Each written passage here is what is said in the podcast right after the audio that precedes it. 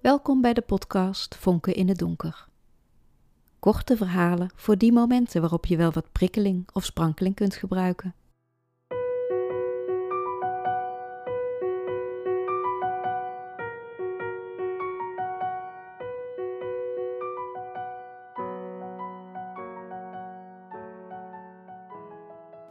Tijd maken.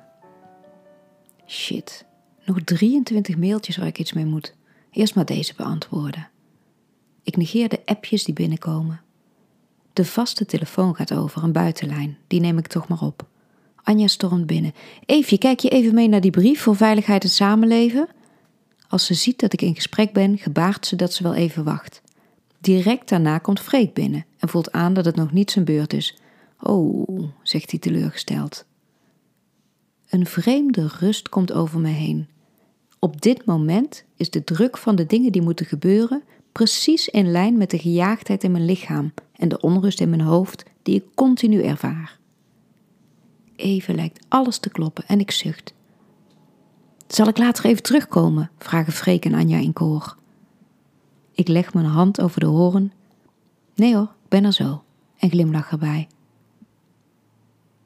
Op weg naar huis denk ik aan de twaalf mails waar ik nog niet aan toegekomen ben aan het trainingsprogramma voor Katendreef en de offerte voor Van Oorschot. Vanavond niet. Vanavond is mijn vrijdagavond. Imre en Younes zijn dit weekend bij Nash, dus ik hoef even niet te zorgen. Ik hoop maar dat hij niet vergeet hun drinkbekers uit te spoelen. Als die het hele weekend in hun tas blijven zitten, krijg ik die zure lucht er nooit meer uit. Nou ja, we zien wel. Om zeven uur plof ik op de bank. Zal ik al een wijntje nemen? Nee, eerst maar koffie. Ik sta op en sleep mezelf naar de keuken. Toch maar vrije, anders slaap ik niet. Weer terug op de bank leg ik mijn voeten op tafel. Ah, mijn vrijdagavond. Rust. Eindelijk tijd om een podcast te luisteren. Wat doe ik? Een verhaal van vonken in het donker? Of een psychedelisch avontuur in audiopanorama? Wacht even, de verjaardag van Imre. Wanneer kan ik een cadeautje kopen? Oh, en de tractatie voor op school? Grote mensenfeest, kinderfeestje. Shit, ik moet John nog laten weten wanneer ik met hem ga wandelen. En de afzuigkap, wanneer maak ik die schoon? Het moet echt gebeuren. Wanneer ga ik ook alweer met Marike naar de kroeg? Misschien moet ik toch maar niet naar die workshop over succesvolle relaties gaan. Ik pak mijn agenda erbij papieren agenda, omdat de tastbaarheid van papier iets meer houvast suggereert. Ik blader wanhopig vooruit in de hoop dat daar meer tijd te vinden is. Bij een training time management heb ik ooit gehoord dat je met plannen moet beginnen bij het eindpunt, het moment waarop het af moet zijn. Van plannen word ik duizelig en ook een beetje misselijk. Welk eindpunt trouwens? Ik blader weer terug naar vandaag en tuur naar de letters en cijfers die dansen op de bladzijde.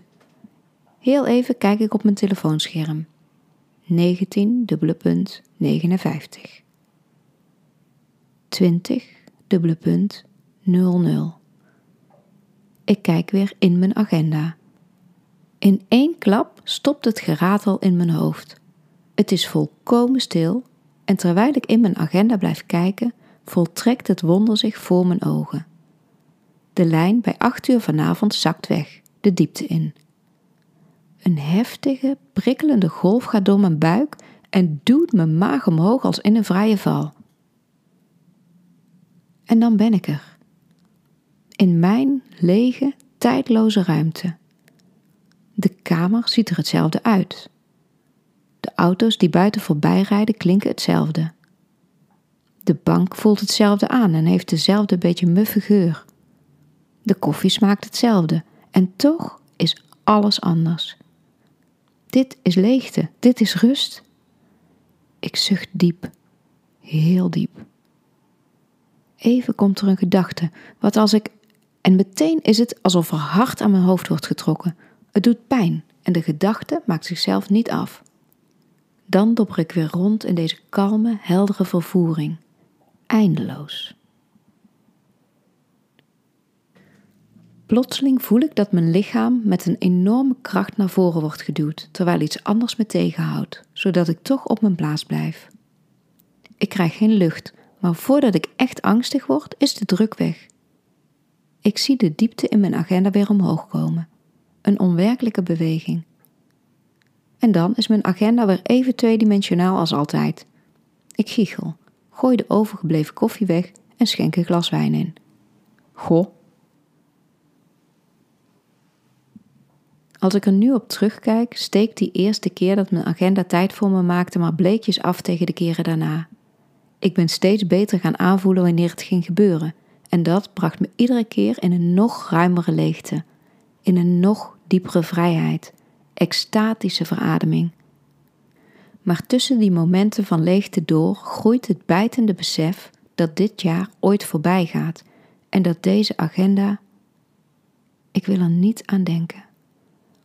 Ik trippel met mijn vingers over de kaft, een regenbui van dankbaarheid. En dan, als het jaar bijna ten einde is, worden mijn agenda en ik weer samen één. Het begint weer met het wegzakken van een lijn in een pijloze diepte.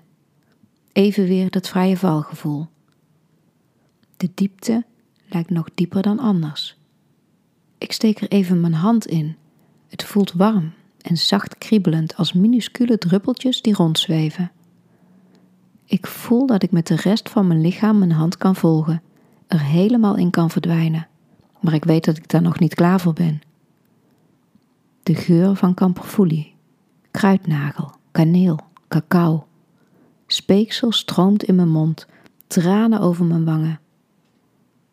Dan, van ver, hoor ik een stem dichterbij komen. Hij klinkt als mijn eigen stem. Niet zoals die in mijn hoofd klinkt, maar zoals op opnames. Wie heeft een agenda nodig voor tijd? Wie heeft tijd nodig voor tijdloosheid?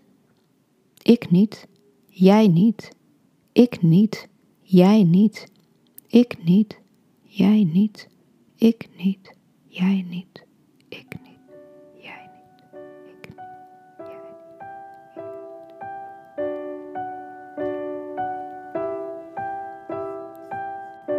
Je hebt geluisterd naar Tijd maken. Aflevering 21 in de podcast Vonken in het Donker. De volgende aflevering is het verhaal Liedje. Graag tot dan.